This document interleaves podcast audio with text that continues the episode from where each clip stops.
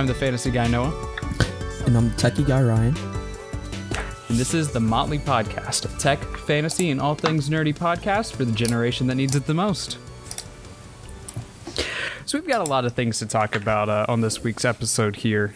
Um, most of most of which come from the Pokemon Presents event in honor of the uh, 25th anniversary. But there's plenty of other important things here too, uh, and I think the first one we're going to start off with today is uh, a little bit of a weird one. So Apple is suing Valve.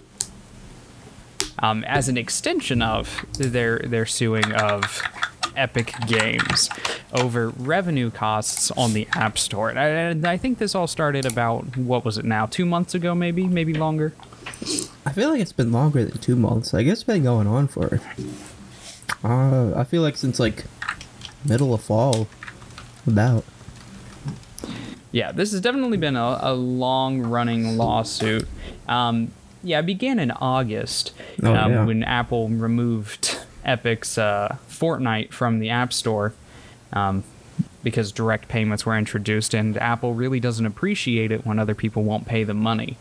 Uh, despite the fact that Apple has no developmental uh, input in the games themselves. Yeah. But uh, so Valve is going to have to give up information on over 400 games that they sell on Steam. Um, to be specific, that's 436 different PC games that they're going to have to provide sales data for. Um, and this is all part of that ongoing dispute. And I have to say, I'm a bit confused as to why it's 436 games. I don't think Epic has produced that many games, and I and I sort of fail to see uh, how that's even important in this scenario. That's the thing for me. I'm confused as to why Valve has specifically been brought into this argument. Like, Uh, yeah, I mean, can you even purchase Fortnite on on Valve? no, but Fortnite's made by Epic Games. Like, it's exclusive to them, so it, it just it's just a little weird. It's confusing. Yeah, I, I don't know if this is some sort of uh, plan to make it seem uh, more like financial based. You know, it seems to me like they're gathering information from other, you know, uh, game companies that, well, not really game companies, but uh, pl- sale platforms, uh, game marketplaces, if you will.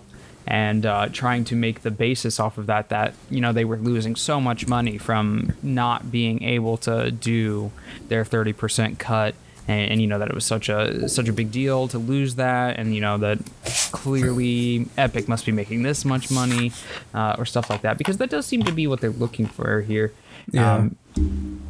because you know what they're looking for is yearly sales from apps and in-app purchases, uh, advertising revenue, and sales of external products, um, as well as a couple other things.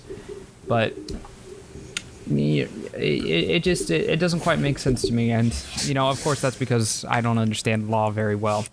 Um, but I, I, it also seems just like beating a dead horse to me. Yeah, I what I don't get is why why is Valve being pulled into this anyway? Since it feels like Valve is has just been kind of separate from this whole argument between Epic Games and Apple, but and Apple's just trying to like force Valve into giving them a bunch of information that I, I don't really understand what it's supposed Yeah, to do uh, for that specific like lawsuit. Right. Yeah. You know, this almost seems like um, pork barrel policy, where they're just trying to get as much out of this lawsuit as they possibly can. Yeah, and also uh, on uh, at least from The Verge, it's they're reporting that it's Valve is being forced to actually give that all that information up, which is weird Yeah. because it's like like that's Valve's information. Like that's all the stuff they've collected about the games that they sell. That's not in any way tied to Apple or Epic Games. No, not at all. And that's important stuff too. You know, this paints a very clear picture for Apple of their competitor. Um, which you know you have to remember they are now. Uh, Apple does offer a game service where you can purchase games through them, and uh, you know you can play them on your um, your Apple TV. And I know people have definitely taken advantage of that. So it, it's th- this has got to be the craziest bit of corporate espionage I have ever seen. in the fact that they just went to the court and said, "Hey, I want some info. Can I get it?" And it's not just some info, that's a lot of info. 436 games. Yeah. Uh, Epic Games, um, or sorry, not Epic Games, but uh, Valve said that this would be an overwhelming amount of work. Which, like, come on, do they really, do you need to put that kind of burden on them? Yeah. Like, we're all waiting for Half Life 3 to come out, man. Like, yeah. Dude, Half Life Alyx, if I want something even half as good as that, then I need Apple to just lay off right here, right now. yeah, Valve, Valve used their development time. You're just taking it away from that. That's just crazy. Come on, It Apple. is. Have some decency. All right, uh, let's go ahead and segue into one of our um, other topics here, talking about uh, BioWare Anthem.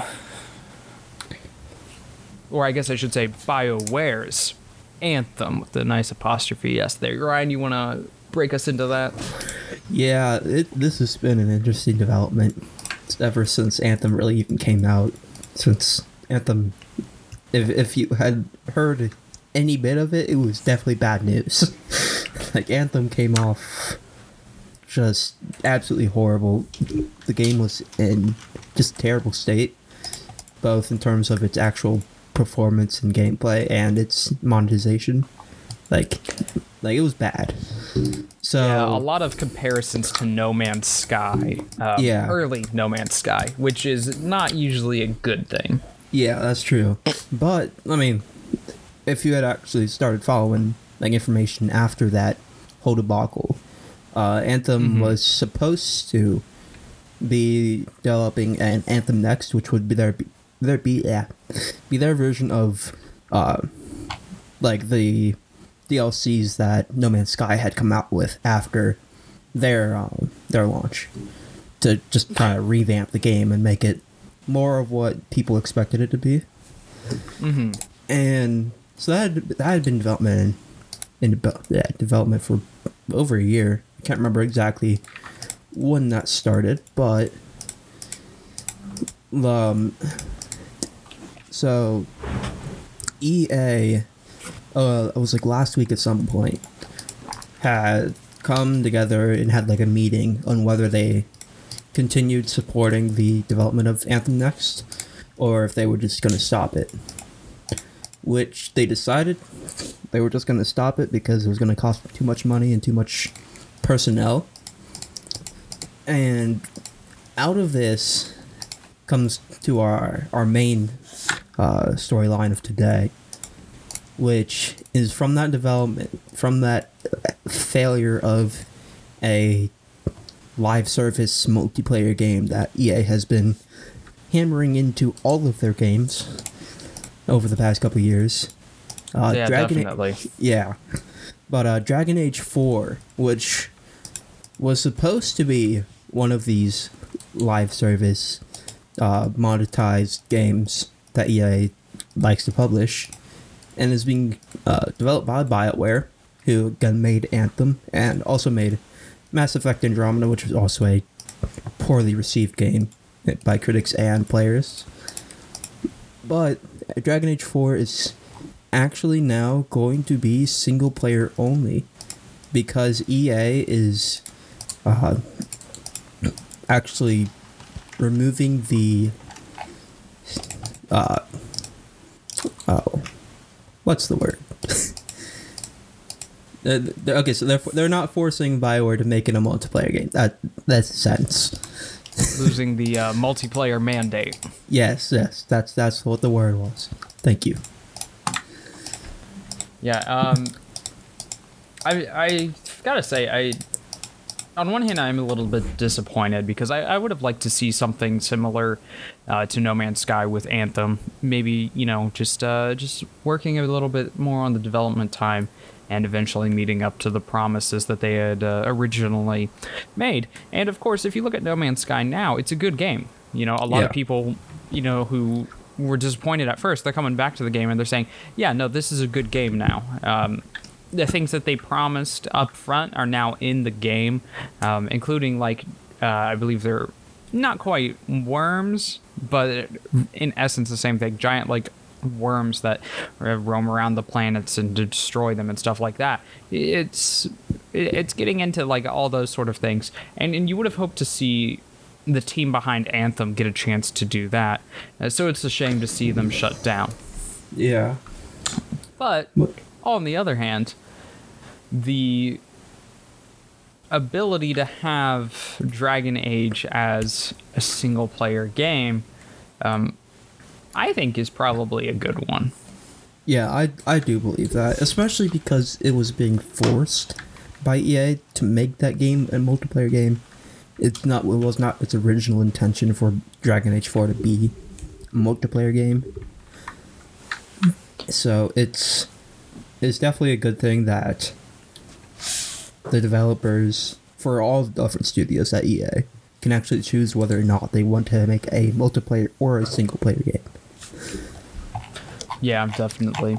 Now I've played Dragon Age Origins, um, which was a single player game. Um, and I thought it was pretty good in all honesty. So I'm I am hopeful for that. Uh, and I believe Inquisition was also still single player. So I, I think it would have been a shame to have that multiplayer mandate Yeah. I think roll over. Oh, go ahead, go ahead. Oh no, that was just just to have it roll over.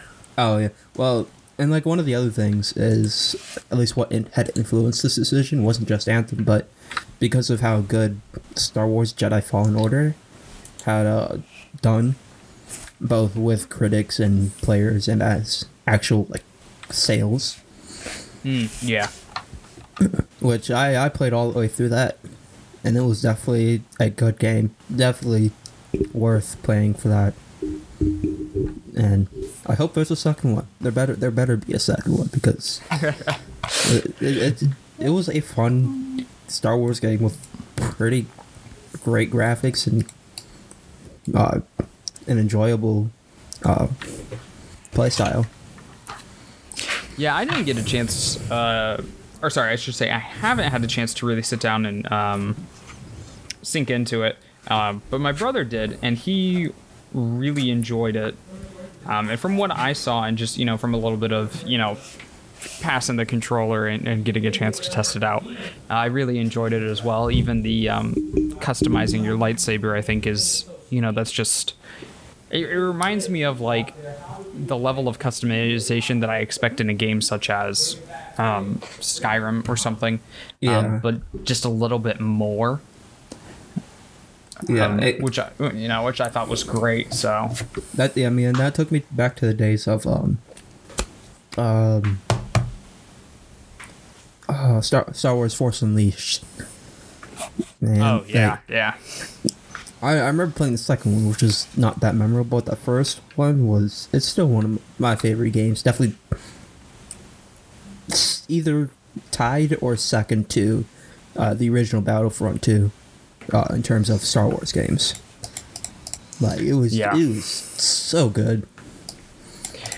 yeah. It's it's a real classic. I mean, undoubtedly, people who are fans of the Star Wars video games, you there's a pretty good chance that you can mention um, Force Unleashed, and that they'll either know of it or they will have played it, uh, which is always a good sort of baseline to see how recognized a game is. Is Yeah. usually a good indication of uh, how it was received. And, and I think, um, you know, you mentioned Battlefront 2. I think recently we've seen a bit of a change at EA. Um, Battlefront 2, when it first released, was not something I enjoyed. Um, I was disappointed with it, um, with some of the changes that they had made. You know, I was definitely of the opinion like that they should have just directly ported it, um, no changes made. But coming back to it a little bit later, I, I find that there are things about Battlefield or sorry Battlefront that I can enjoy. So it's and uh, you know, I feel like we're starting to see a trend where EA is. I I wouldn't say necessarily intentionally upping the quality. I don't think they ever were intentionally making poor quality games, but I, I think maybe we're just seeing some more consumer-based decisions. Yeah, like like when I think of those types of games, a lot of it is the corporate side of game development and game production companies coming into it. Like they they're in it for the money. They're not in, Yeah. in it for how good the game is. They just want it to do well and make the money. Yeah, EA is not a is not a passion based company, and that's you know first of all that's okay. Um, not every company needs to be based on a small group of individuals who are incredibly passionate about what they do. And Yeah. That's just unlikely. But this, even when developing games, like because EA for the most part doesn't actually develop them. A lot of their subsidiaries do. So when it comes to that, the subsidiaries like BioWare, uh, I think Riot's, I think they were the ones that made Battlefront, or at least helped in it. If, if off top of my Uh, head, I, I can't remember. yeah, I can't I'll, remember. I'll pull that up.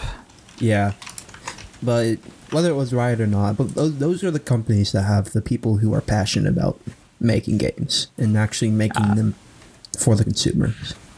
Uh, Battlefront 2 was Motive, Dice, and Oh, Criterion. Dice, Dice. That's oh, that's what I was thinking. But yeah, it's like Yeah. those, those are the companies that really want to pour the love into the games, and I'm glad it, now that EA is taking off this mandate of all multiplayer that those companies might actually be able to have more say in what they actually want to make. Yeah, I think by giving those um, giving those developers more freedom, EA will find itself with better games to publish. That's true. There definitely will be some better games coming out.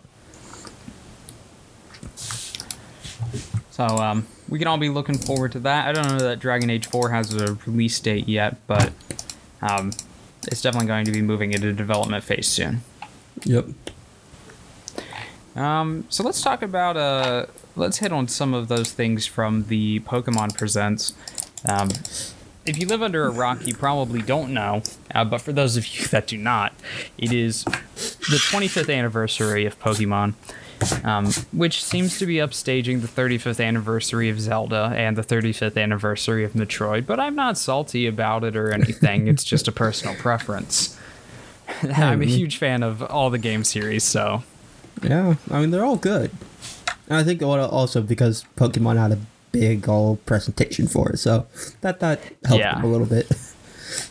Yeah, and admittedly, it is 25, which is a quarter of a century, maybe a little more significant than 35. Uh, Yeah. But I digress. so we got a lot announced. Um, first thing that I should probably talk about is the thing that's been talked about every time Pokemon has so much been sneezed across the internet, and that is the remakes of Diamond and Pearl. The, I'm uh, excited. what is that now? Brilliant Diamond and uh, Shining Pearl. Yeah, if I, I believe that's what they're called. Yeah. So, um, what are your thoughts on that? Um, I think it's great they're being remade onto Switch, but I will admit uh, I'm having a bit of a roadblock with the graphic style. Oh no, no doubt. For me, the graphics are a little, uh, uh, definitely not uh, what I would have hoped for. But out out of I think that and the Arceus game, which we'll get to in just a bit, uh, I think these are the ones that at least excited me more because Diamond and Pearl, honestly, I think were my favorite games out of all the Pokemon games I've played. I, I just loved those games. So I think them getting uh, remade in a 3D sort of uh, environment, although the uh, actual like player sprites look a little, their animations look a little weird and Yeah. yeah, a little, that's a little weird, but it it hopefully should. I mean, it absolutely should stay true to the original Diamond and Pearl, and uh, uh, it's something at least to be excited for, even if it Yeah, may not look the the best. Right, and I think too there you know there is some um, there's still some wiggle room. I don't think necessarily we saw the full final product, but even if we did, um, the player sprites were my biggest roadblock there. They just Yeah. there was something about them that just I, I I don't know what it was, but I just couldn't get past it. I think it was the legs. Yeah, you know, I really do think it was. It felt like I was looking at a 3D um, pixel art and or Danny DeVito, you know, yeah, like yeah. just like no offense Danny DeVito, but short and stubby. I'm just like it's a little weird. Yeah, you know, pixel art Danny DeVito shows up uh, in in the original versions where he says, "Hey kid, you want a Pokemon?" and then Professor Oak shows up to rescue you, which is always a great moment. And that was, that was my favorite moment of all the Pokemon games. Yeah, I, I think my best moment of the Pokemon anime was when Danny DeVito showed up, but he was still pixelized for some weird reason. I just thought that was so in character for him. I mean, Danny DeVito's always in character. It doesn't matter what he's doing. Danny DeVito, That's Danny true. DeVito. That's true. um, but yeah, I think uh, I'm looking forward to uh, playing through the Sinnoh region again. And I, I think much in the same way that Link's Awakening graphics have grown on me, um, I can probably get with it. Although I do wish that maybe they do something like um, Dragon Quest S did, uh, where you could choose to play the game in 3D or 2D. Oh, Um, That- that would be good. Yeah, I think it'd be great to be able to play in that classic uh, DS sprite version of the game. yeah. I mean, But- then again, I've, I've still got it in my DS sitting like five feet yeah, away from me. Yeah, exactly. um, you know, I've, I've um, I can always just uh, boot up RetroArch and um, play my totally legit copy that I just took from my own yeah. copy hey. of the game. I still have both original copies in my actual original DS Lite. Very Huh. nice. I think I still have my platinum version. Um, I- but I don't think I still have diamond. Yeah, I, I got I have, I have those, and then I have Heart Gold and Black. And Heart Hmm. Gold Heart Gold is actually probably tied for my favorite book games like that. It's Heart Gold Yeah. and then Diamond Pearl. Those those those Yeah. are my pinnacle. Well, both. Yeah, uh, Heart Gold is hard to beat. I think uh, Emerald is my favorite, uh, purely because that was my first Pokemon game, and that was like my first foray into it. Yeah, uh, that's and I just really enjoyed it. Like it, I I played Emerald in, I mean pretty late. It was only a couple years ago, but it was it was good. It was Yeah, I- definitely an, it, was probably one of the more interesting stories in Pokemon. Yeah, it, it holds up to the test of time too, yeah, um, definitely. which, I thought was great. Heart Gold is always a little bit rough for me in the beginning because I feel like it takes some time to get going. I feel like it Um, does, but also it's you have two full regions to explore. Yeah, 16 exactly. Gym, gym battles, like it's like that's the one thing I loved about it. Just the amount of content that was in it, and good content too.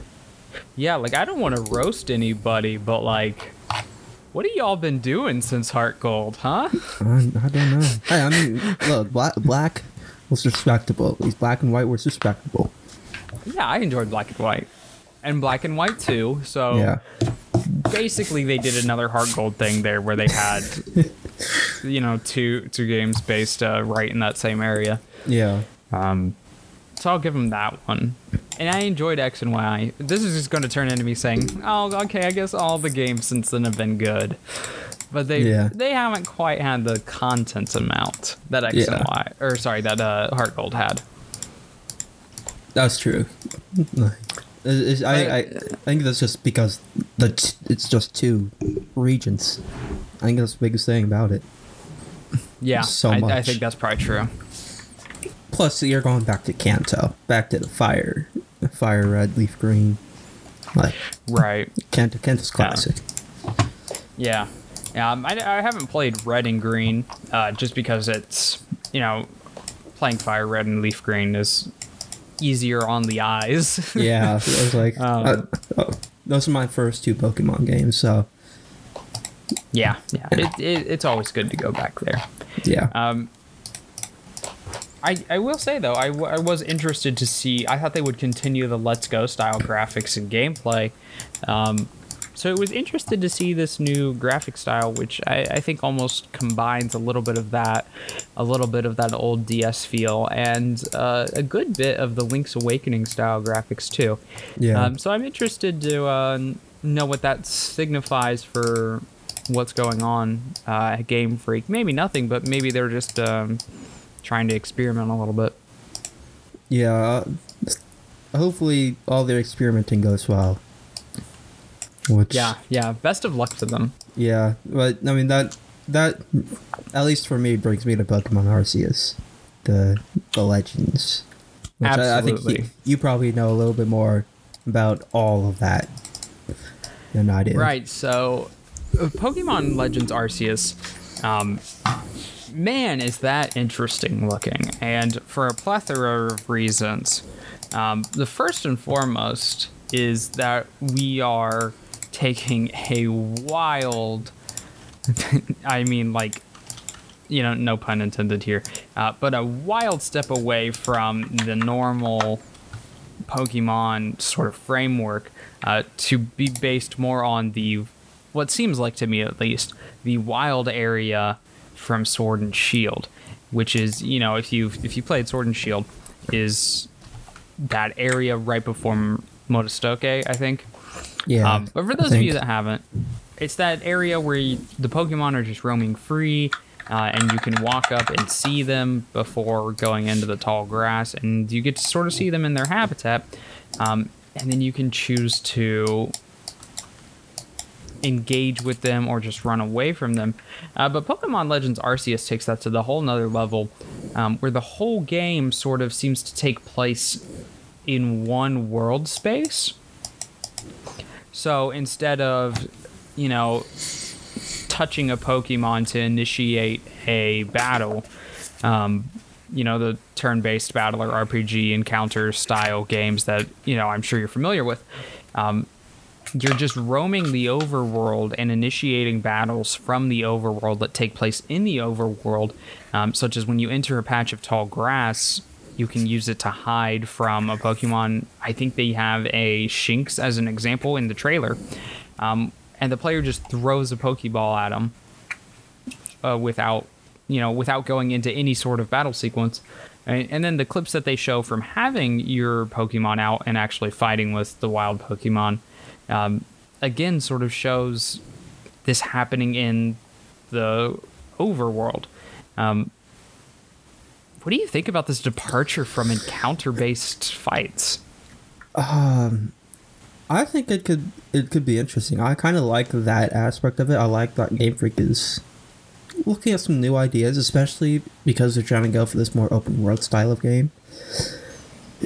But I'm definitely worried about this game personally. Yeah. Ugh. I I- think the big worry for me, and, and maybe this is the one for you, maybe it isn't, uh, but the big worry for me is the fact that there only seems to be one town. I didn't really notice that, uh, like mainly because I'm just like Pokemon. It's always going to have more towns, so maybe they only had one town to focus on. But yeah, yeah. I mean, for me, I'd say. Well, actually, what? Why? Why? Why would that? Why? Why were you thinking uh, only one town other other than that was the only one shown? So in the in the trailer, they have um, a line where they talk about the the the town, um, which for the life of me I can't remember the name of what it was. The town is like your base. So they had this like a moment where they were talking about like with town as your base, you will go out and explore, and it was like it sounded like you would quest out into the wild and then return to the same town you had come from. Because it's supposed to be this town where people have all come together from other regions into the into the Sinnoh region, um, which is far, far into the past before, far before any of the games that we've played so far. Yeah. Um, so that, in of itself, just sort of seemed to imply to me that there is just the one town. I could see how you see that. I guess for me, it's like I had a, I figure just like assume that there's gonna be some other settlements in the world, and I really hope there is. I hope I hope I really hope you're wrong about this. I honestly, I do too. yeah, but honestly, I'd say my my biggest problem with this, at least from what I've seen, is the graphics. Really? Like, yeah, I like yes, it's I think I'd say it is definitely a step up from uh Sword and Shield. I But- I would have to agree. But my biggest thing is the graphics and the world looks so empty. Like I'm Yeah. like I've got some screenshots and all I'm seeing is just flat lands and trees and there's just like there's not even a lot of trees. And it's it's like what what is there to go out and explore other than just to throw pokeballs? Yeah, I, I, I will admit, it's it's getting to the point now. Whenever people mention like, oh, it's like Pokemon but Breath of the Wild, that does not inspire me, inspire in me the same confidence that you were hoping it would. No, it doesn't. Like I, I see that so many times on on comments or on Twitter. I'm just like, it doesn't look like Breath of the Wild at all. And personally, it looks so It- much worse. Like Breath of the Wild had an interesting art style and a very Yeah, good yeah. crafted art style that was really well executed. And the world felt lived in. The fro- the world felt like it was alive. Yeah, it- even comparing it to other Zelda games, it was much emptier, but it was also much bigger, and there were still Yeah. stuff st- to interact with. Story wise, it was empty, sure, uh, and that's usually my biggest uh, thing when I'm talking about the things that bother me about it. Um, but mechanic wise, that world had so much to explore because there were so many ways to interact with the world. Um, in a Pokemon game, however, I don't have magnesis and bombs and several different weapon types and random encounters. I, you know that now you know now that you've brought it up, like that that is a very good point. This does look a bit emptier than Zelda, and especially in the way of what am I going to be able to interact with? Yeah. Other other than the tall grass. yeah like hey I, i'm as much a fan of catching pokemon as anyone else um, but if i wanted a game where i spent all my time in the wild area and caught pokemon i'd probably just play sword and shield so that i could take a break to go do you know the main storyline yeah. um, Yeah. but of course we still we do still have a while so It is true. There's still a year. Um, you know maybe we're just seeing some some really early footage I hope so. Because the, the the other thing that I saw, which I would imagine would be fixed, is the frame rate. I don't know if you noticed that too. yeah there were definitely some moments There, there was one um, when you when you there was like a chingling that was uh, floating across the screen at one point, and it was like it was going at like five frames a second. Oh if goodness that. Like it, it, was, it looked so bad, and that that doesn't worry me for necessarily the, the game itself because I imagine that would be fixed. But Right. I'm worried that they put this trailer out in that state, showing us that. yeah Uh, the it's okay to feel a little worried i think yeah, I, I really hope that they can fix a lot of the stuff that we've talked about. But there's definitely some uh, some Yeah. worry there. Yeah, and those are definitely doable in a year, especially with, and I don't think we mentioned this before, um, but Pokemon Brilliant Diamond and Shining Pearl aren't actually being made in house at Game Freak. Uh, Oh. ILCA Inc. is the ones taking over that. Um, they, uh, of course, there is someone from Game Freak, the guy who uh, originally made the uh, the the director for the original Diamond and Pearl games. Um, will be over at ILCA Inc. Um, liaising with them. But Pokemon Legends is actually going to be Game Freak's main focus here. They're not really Okay. working on those remakes, so with a year of having Legends to focus on, I, I, I think that um, I, I think that everything is doable. I think so. That that could that gives me a little bit more uh, comfort. Yeah, But yeah. but I, I guess my other thing is still I want to know how this comes out and how it's gonna because no doubt people are going to compare the Diamond and Pearl and how it comes out to the Le- Arceus Legends since they both were announced about the same time. Like they're gonna compare it. And just how the games look, how the games feel.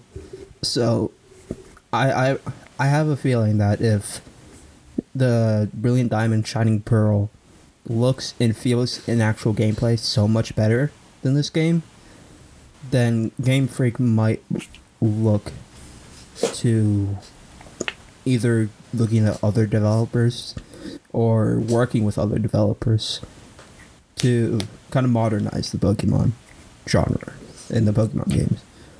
That Yeah. personally, that's what I've been. I've been hoping that they do that, which is actually why when when you got it when you said that about Diamond and Pearl, that that, that gave me some excitement. No, Yeah, someone I- else is actually making a Pokemon game. Right. Um, when I saw that on the Pokemon Presents that ILCA was making it, I was like, "Whoa! That this is what I've been talking about for a while now. Yeah. Like, it, it's about time Game Freak started passing the torch a little bit." Yeah. Uh, so I think it's great to see that. I do wonder though if this is maybe because they're starting on, you know, they've been talking about wanting to do other projects. Um, maybe they didn't necessarily mean that they wanted to stop making Pokemon, just a different kind. Because the whole Pokemon Legends Arceus, now we know that Arceus is going to be integral to this um, story's main plot. Um, but does that mean that there's going to be other Legend series? Like, are we going to see a Pokemon Legends Darkrai, Pokemon Legends Celebi, Pokemon Legends Deoxys, uh, stuff like that? Um, I would say it's possible. I don't see why this couldn't turn into its own line of games, the Pokemon Legend series, because it definitely has a different feel to it than the other games. Yeah, it, it's like a Pokemon Mystery Dungeon kind of thing. Like it's a, in the Pokemon world, but it's a completely separate feel to the actual gameplay. Right.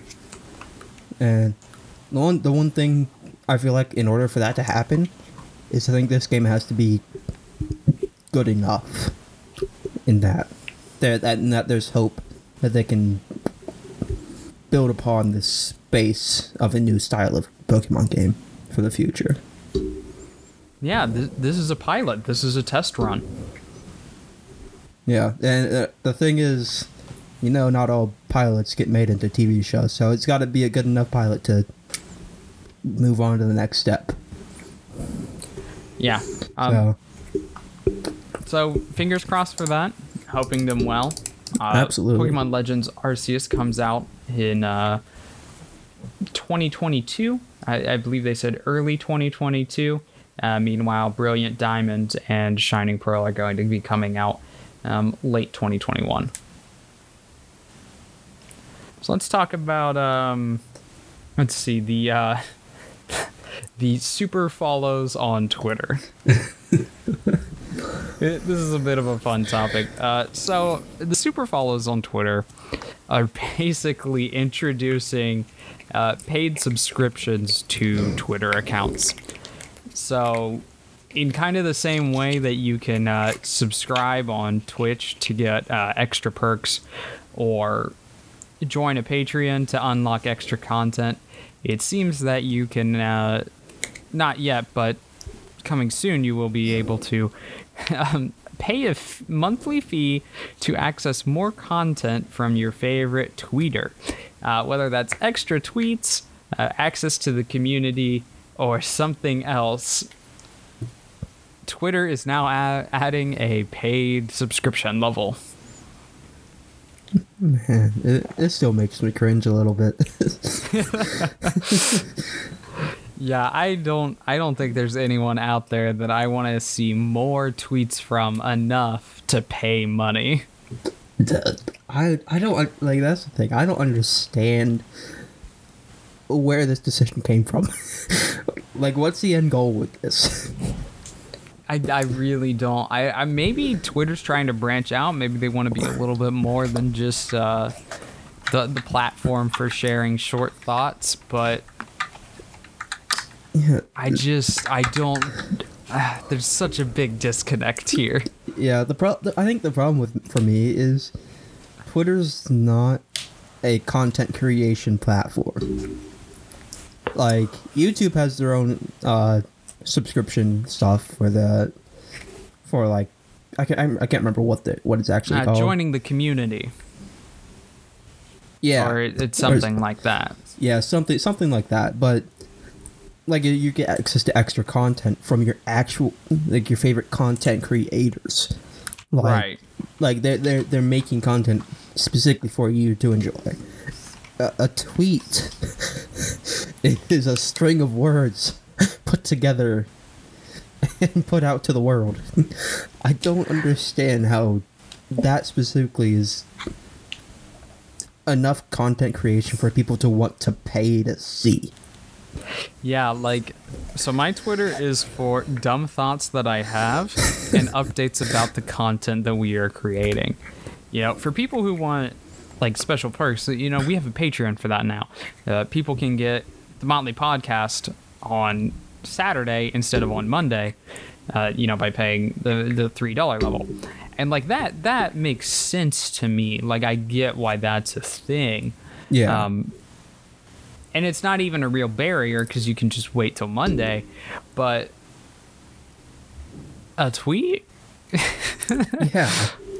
I'm not saying. I think the other thing is with Patreon, they're built on having this subscription for other content creators, like content creators from other platforms, Twitch, YouTube, wherever, come to them to have this some sort of subscription thing for their followers. Yeah, that's that's Patreon's intent. That is their Yeah. core reason for for being around. Twitter is not there. Like I, I granted, Twitter has become a spot for content creation awareness, but not for Yeah. content creation in of itself. Yeah, because from what for for Twitter, what I think of Twitter is a complete melting pot of all sorts of different people, content creators from YouTube, Twitch, movie stars, every everyone from all walks of life. Yeah. While in while for these kinds of kinds of subscriptions, I feel like it's more geared towards the type of content that's being made, i.e., YouTube having their own subscription, if Patreon, Twitch having their own subscriptions. It's made so that you can follow your favorite content creators. Twitch is just a complete melting pot of everyone together, and it's not there. it's no it's no one's main content creation pla place because it's just mostly just a string of words. Right. Like I'm, I'm going to plug pretty much every other form of media content that I have before I plug my Twitter. Yeah, a twi- Twitter is where you go and you see when you upload something onto YouTube. Yeah. Or, or you know, maybe it's a way to find content creators, but again, Yeah. you're not going to find much of their content there beyond Yeah. like a 30 second clip. yeah, because you're gonna go to their YouTube or their Twitch to actually watch them consistently. You're not gonna watch Right. them consistently on Twitter. So Now, if Twitter drops a subscribe feature, now I'm then I'll start getting worried. yeah, that that would be very very worrisome if if Twitch became or Twitter became, I guess, Twitch in a way. Oh man, it's Twitch, It's- but the comments never stop. Oh, that'd be horrible. Oh man! At least once the stream ends, you know, if you, you know, no more, no more poggers after the stream Yeah. ends. Like, like I'm, I'm just saying, like, ima- imagine you just go on to under a, a tweet and you just see just a string of poggers. and you know, every second, more and more are being added. yeah. oh, I don't know. Maybe this is a good idea. this could be honestly some great content that we get out of it. Oh man, my Twitter stream is poggers. I think I think that might be the episode title right here. yes. My Twitter Twitter- stream is poggers. oh man. Okay, back to something a, a little more content creation based here. Um, Avatar: The Last Airbender getting its own studio. I've heard of it. I don't. I haven't. I haven't been able to follow it too much, but that's definitely an interesting development for sure.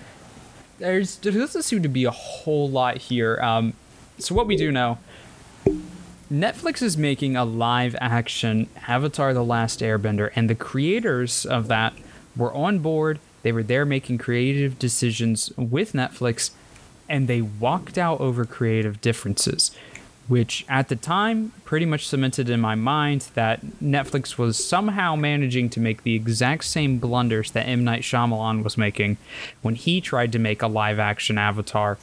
Um, for example, they made Katara the older sister, which, you know, that's a design choice that I have to wonder why.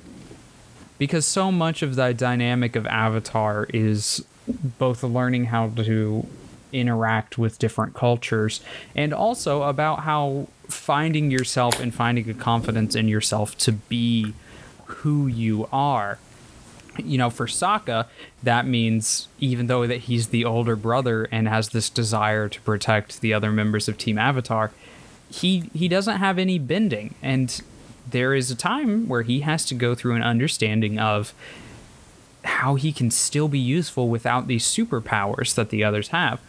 And, and likewise for Katara, there is, you know, she is the younger sister, so she does in some ways have something to prove.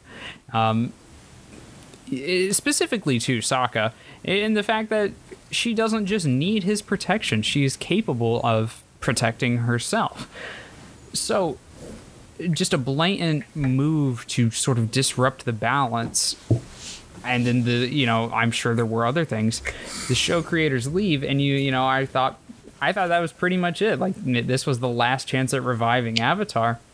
But instead we now have avatar studios um, which has the co-creators of avatar uh, michael and brian um, heading up the studio to work on new original content set in the same world. And uh, there is also a movie going to be coming out. So I suddenly feel a whole lot better about the future of Avatar: The Last Airbender. Uh, absolutely, same for me. Like I, I don't know. I how many times do you think you've watched the series? I've watched it at least four or five, I think. Well, I've got, I've got a confession to make. Oh no. I haven't actually watched the series. I've watched Oh, some Ryan. episodes. I've watched I've watched some episodes, but I've not watched the full Avatar: The Last The Last Airbender series. Oh man, that is something that needs to be remedied. Yeah, I did watch the actual live action movie, and that probably scarred me for life. yeah, that's understandable. Oh my goodness, the even for someone who had never seen Avatar, if you explained to them what like a scene was supposed to look like, they could look at the movie and say, "This is wrong. Yeah, This is not right at all." like like I, it's I feel like I feel like I've watched enough clips to at least get a general sense of Avatar. Like I've seen a lot of clips, a lot of things about it, so I've got a sense of it. I just have not actually watched the show. Yeah. Um, the, it, it is a great show to watch. Um, it does have a lot of uh, the world space is phenomenal, and they've done such a good job of crafting these unique characters and stories that go into them, and that's what really makes Avatar stand out. Um, plenty of people will tell you it doesn't deserve the hype. Plenty of people will way overhype it, um, but at its core, it is a good. It is a very good story that tells very good characters, um, and I think that's something to be admired, no matter what your feelings towards the show, and you know, its occasional cliches and things like that are. Yeah, I think what what you just mentioned about the characters. So that's what I'm excited about because of this news of getting their own studio. Is they actually have full control of the creative process of Avatar now, rather than M Night Shyamalan's complete disaster of a of, a Right. movie. Yeah, it's um I, from what I understand with M Night Shyamalan, they sent in information, um, or it was either that they had sent in information to him and were ignored, or that they were just never contacted. I can't remember which one, but either way, they had no actual input on the uh, M Night Shyamalan movie, and Which I think horrible. it'll. yeah, I, I, it's just. Oh man, I, I I think there's so much they put into creating these cultures, and it's very important to each of them. Some very subtle things. Um, each of the so there are four nations. Um, they each represent an element, and that association with the element is due to the fact that um, within those nations there are people called benders who can control those elements. We have the water tribes, the earth kingdom, the fire nation, and the air nomads. And each of those sets of benders, um, in the case of the air nomads, only one, Aang. Um, but their fighting styles, so much care was put into the creation of that, as each culture has a unique fighting style um, based on real martial arts. And those martial arts match up with their elements. So while you're watching this, these fight scenes happen, you don't even understand it, but you are watching an expression of their culture, even in the way they fight. It's, that's something that M Night Shyamalan for sure did not pick up. Uh, and yeah. I would be surprised if the Netflix adaptation retains that. But since they are now going to be making more content based in that same world, I am looking forward to that same level of care and consideration uh, when crafting more Avatar: The Last Airbender and Legend of Korra style content. Yeah, I, I would imagine it would be more care and a better made Avatar uh, movie or TV, whatever media is going to be. Right. Um, so, you know, I'll be hopeful for that. No release dates or anything like that on when some of that content will be coming out. Uh, yeah, this is a very new development, so I can't imagine they've gotten very much work done at all yet. Uh, but we'll just have to see how things go and uh, keep an ear out. And of course, we'll keep you up to date with any of the developments that happen over there. Absolutely.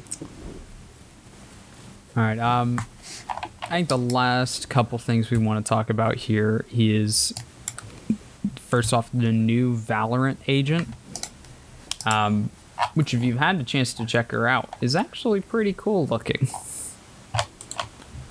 So Valorant, if you guys don't know, is a uh, first-person tactical shooter reminiscent of CS:GO and Overwatch mixing together. Uh, that includes unique agents, unique abilities, um, and a high-level gunplay uh, that create a very strategic and team-based shooter. Um, occasionally, you'll get some single guys who come in there, or or girls. You know, part of my uh, pronouns there. Um, who just come in and they're like, you know what? I think I'm just gonna carry this whole lobby. You know, you know I'm gonna I'm gonna one v nine here. My team is dead weight. I'll just do all the one taps. So, but aside from those exceptional players, um, it really is a team based shooter. And one of the biggest things with agents is always trying to figure out how they play together well. Uh, Ryan, you play Sova primarily, and I would say he is super well suited to working on a team. Oh yeah, absolutely. He's probably one of the more essential not I wouldn't say the most essential, but one of the more essential characters, especially for information gathering. Yeah, and th- and that's hugely important. Um, both gathering and denying information to the enemy team. Um, yeah. I'm sure you've had several times where your reveal dart has allowed you to get the drop on enemies and you know clean up more kills than you would have otherwise. Absolutely. And it's actually probably more for my teammates. I think I think most times it's my dart reels someone near a teammate and he's able to take him out. Yeah, which is the perfect kind of play in this game because you know you're not really looking for how good can I do. You're looking for okay, how can the team do well? Yeah. That's unless you're a duelist and then, then just frag out. Yeah. But that, that yeah. but that's that's what that's what they're designed to do. Though that's that's their supposed to be their play style. So Yeah, yeah. Their team reliance there is trusting their team will have them back and allowing them to have the confidence to just go in and frag. yeah. I mean, they're supposed to be the first ones in. So Yeah. So you know you you gotta rely on them to be able to do that, and they've got to be able to rely on you to back them up. yeah. Uh, so Astra, as far as I can tell, is going to fall more in this uh, strategic um, area. She's almost seems to be more of a map control. Um, so Astra's powers are cosmic based, and uh, I think they're pretty cool. So she revolves around placing stars across the map. Um, so these stars are throwables. Um, so she tosses them down. Um, I, she has to shift into an astral form to do so, um, and then she can place them anywhere on the map. Um, and once she has placed it, her sur- her different abilities trigger them. Um, so, for example, um, her gravity well will activate a star to form a, a uh, an area that will sort of um, not necessarily chain players, but it will drag them all towards it, black hole esque, um, and then it will explode, um, and making all the players fragile, um, which fragile means you take more damage. Um, so there's instantly in my mind several combos that this works in. I'm, I'm sure there are for you too. oh yeah. Um, I think probably first and foremost is the the Raze grenade. Yeah, that if- you put a Raze grenade in there, it's easy ace. I feel like if you you get all five. Yeah, I feel like um yeah, I feel like you can probably get, you know, a couple really cheesy they try to five man push mid. You drop that gravity well, Raze throws grenade in, and it just you know, they're fragile, they take extra damage, and it's a nightmare for the opposing team. Yeah. But I mean, you gotta have good team or good teamwork for that. So, Yeah, you know, you gotta use comms. yep. Um, Nova Pulse. Um, that's like a concussive blast. Um, I think uh, the Skye, the latest agent, also has a concussive blast, and of course, Brimstone. Or sorry, not Brimstone. Uh, it's the other one. Man. Breach. Yeah, Breach has concussive blast. Um, so it's going to be there. Um, definitely a little bit of zone control on that. Um, Nebula, you activate a star to create a smoke screen.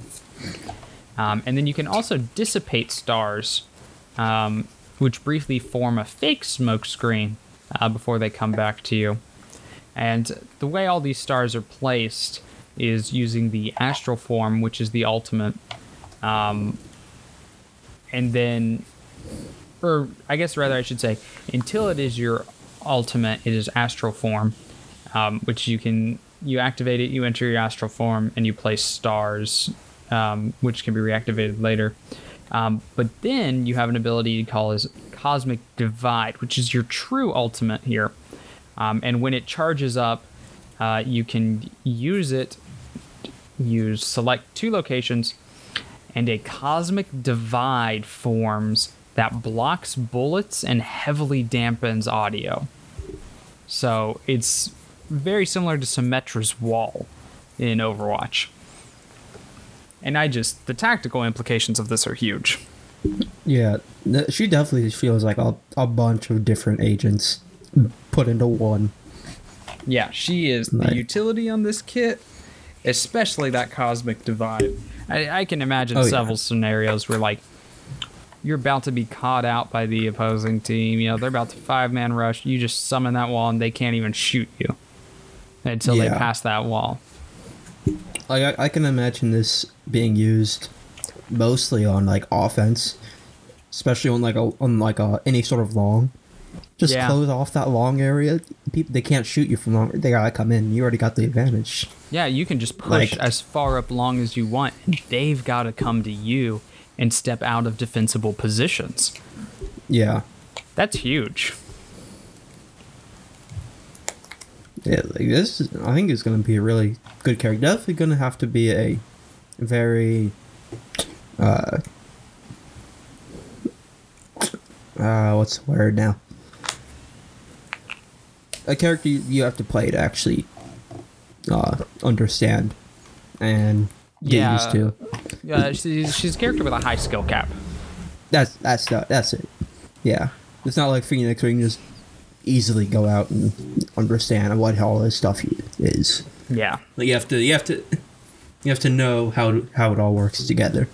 Yeah, this is a strategic kit. This is going to require communication with your team, um, and uh, probably a good bit of practice too to just get a feel Oh, yeah. for uh, when's the best place to, or when's the best time to activate abilities, and where is the best place to place down stars. Yeah. I So- will say I'm glad we're not- we're getting people up than duelists now. There's- Yeah, there's been so many duelists since the game actually came out. yeah. Um, let's You see, can Reyna actually- plus um, uh, what is the um, the samurai guy? Oh, Yoru. Yeah,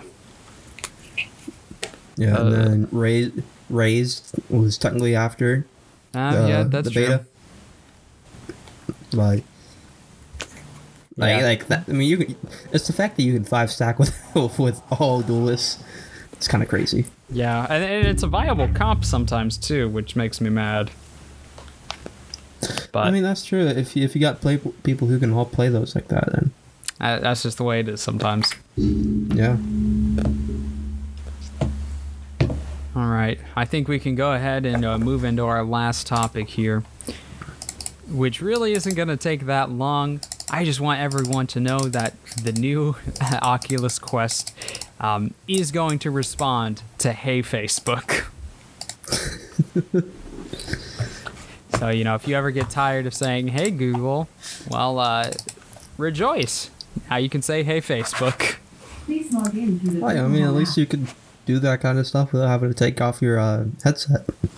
Yeah, I uh, I don't know what the practical applications of this are, but I don't know either, but I mean, uh, there's got to be some sort of thought behind it. I hope. I know that um, I know that Oculus is owned by Facebook, but Yeah. to be honest, I wasn't sure what that really meant, other than that they were a company who owned it. Um, Yeah, I. It, it just feels like an acquisition they got because Oculus can make the money. Yeah.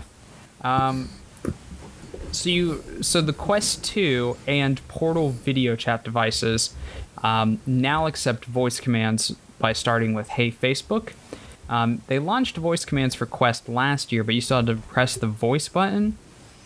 Um, so now they've just added that hands-free option. Um, so it looks here like they have like Hey Facebook open Supernatural. Uh, so I guess maybe that's for like uh, watching things on the uh, Quest. Since the Quest isn't hooked up to a computer or anything, uh, I guess it makes sense that it has some built-in like video apps and stuff like that. Um, That's true. it's it's a minor addition, but it does crack me up that it is such just. I mean, for Alexa, you just say you know like Alexa. Um, for Google, you preface it with "Hey." Um, so I thought maybe Facebook would do something different, but I guess we're just stuck with "Hey Facebook." Yeah. I mean, at least it's a nice quality of life upgrade for the Oculus, though. Yeah, yeah, it is. Um, I can only hope that their assistant has a little more personality than Apple's Siri does. Yeah. I feel like I feel like Siri's the worst of all of them right now. Yeah, I- no. actually, no, it's not worse than Cortana. Yeah, um, Cortana never understands what I'm asking for when I try to use it. Yeah, I, I wish there was a way to completely disable Cortana, but I haven't found that, unfortunately. Yeah, I just turned off access to the mic for Cortana. Yeah, I think I did that too, but I don't think it's a way to fully disable her from being in any part of the computer. Yeah, I, I, I think I think they could do some stuff to to get Cortana where she needs to be, but until that Absolutely happens, They just they just need to completely port over the, the Cortana from from Halo. Just Exactly. Make it that. Just have just have the avatar like you know you know how that paperclip did back in like XP or Vista like that one paperclip, dude. One Oh, application. Clippy? Ah, yeah, Clippy. Yeah, you know like how he just pops up sometimes. Yeah. Yeah, that's what they gotta do with Cortana. Just have Cortana like from Halo pop up. I see you're trying to uh, solve complex calculations. Well, as a Yeah. computer AI, I can do that for you. It's me, They- they- Cortana. I'll get corrupted Yeah. in an unknown world sometimes. they might have to actually clothe her just a little bit for uh, public Yeah, that like that. That would probably be a necessary addition. Yeah, it's fine for Halo, which is a rated M game. Or is it rated M? Yeah, it's ra- it's rated M. It's rated M. Yeah, I was like, yeah, I figured it was, but yeah, probably not good for, for the the masses of Windows users. Yeah. Um, hey, sir, I would like to buy a computer. Well, actually, son, this computer is rated M. Man, just just imagine you're in a presentation. Cortana pops up. I see you're giving a presentation and figured this was the best way to either make or break your career. Hello, watching officials. It's me, Cortana. yeah, half clothed Cortana. You can see my side boobs. Oh, Cortana. You silly little AI. Yeah, good AI. Unli- unlike the actual Windows AI. Someday. Someday. actually, speaking of, speaking of Cortana, I actually did uh, play through Halo 1, 2, 3, and Reach not too long ago. Oh, nice. How was was- that? It was good. I actually had never played uh, the original Halo or Halo 2 until then. And Halo 2 is probably one of my favorite games right now. Hey, like- yeah, there, there's some good games. Yeah, the anniversary cutscenes are beautiful. Oh, yeah. Like, it was, I, it was stunning. I, I would recommend the anniversary edition for anyone who's who's even interested in trying out some of those other Halo games. Absolutely. I, I, I wish they. I hope they do it for some for the other ones as well, like Halo One and Halo Three. Yeah. But Halo Two is definitely a worthy, worthy game of getting that anniversary. Yeah, ab- absolutely. Well, I think that's all the topics we have to cover here today. So, uh, thanks so much for listening in. You can find, uh, of course, the Motley Podcast wherever you find your podcast, whether that's on Spotify, Google Podcasts, Amazon Podcasts, or Apple Podcasts. We do ask that you would uh, be so kind to uh, uh, give us a review, you know, with, with like five stars, because well, the other reviews help. But in if they're a one star review, they don't actually funny story. So you should only give five star reviews. But it really does help, and of course, word of mouth is the best way to get us uh, out there into the world. So tell your friends, hey, even if it's on a whim, if even one more person listens in, well, I'll consider that a win. I, I, I mean, It's always you? a win. So uh, be sure to follow us on all of our assorted socials and uh, media sites. Of course, you can head over to www.themotleybroadcast.com uh, just to find links into all the things that we do, all the different stuff we have, including a D&D live play podcast called The Perilous Path, um, which is just uh, just about to go back into uh, publication. Um, got a lot of backlogging episodes that will appear on our Patreon, um, which I mentioned earlier in the uh, episode. But our, our Patreon is going live and will include early episodes from both of our podcast series, as well as some other uh, extra content creation uh, that you can find at the different levels. Um, but all of our backlog episodes are available at the $3 level, and uh, that gives you early access to them uh, several days before they come out. Um, and of course, be sure to uh, like and subscribe on both our YouTube and our Twitch, even though you can't like over there, but dropping a follow would be much appreciated. Uh, we usually go live on Thursday nights with the Perilous Path, and uh, a couple, uh, usually Wednesday nights. We go live as well, just uh, with some chill gameplay. Uh, lately, we've been playing Valheim, and that's been a lot of fun. So, uh, be sure to stop in. Yeah, Ryan's the expert of Valheim. He knows so much more about what we're doing.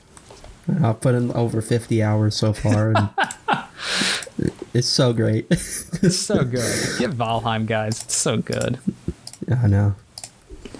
All right. And don't forget to to uh, go to our Twitter and do our super follow as well. Yeah, super follow us on Twitter, uh, Yeah. or just send us a, a tweet at the at Motley Broadcast. Twitter follows great, super follows dumb. Until next time, I'm the fantasy guy Noah, And I'm the techie guy Ryan. and this has been the Motley Podcast.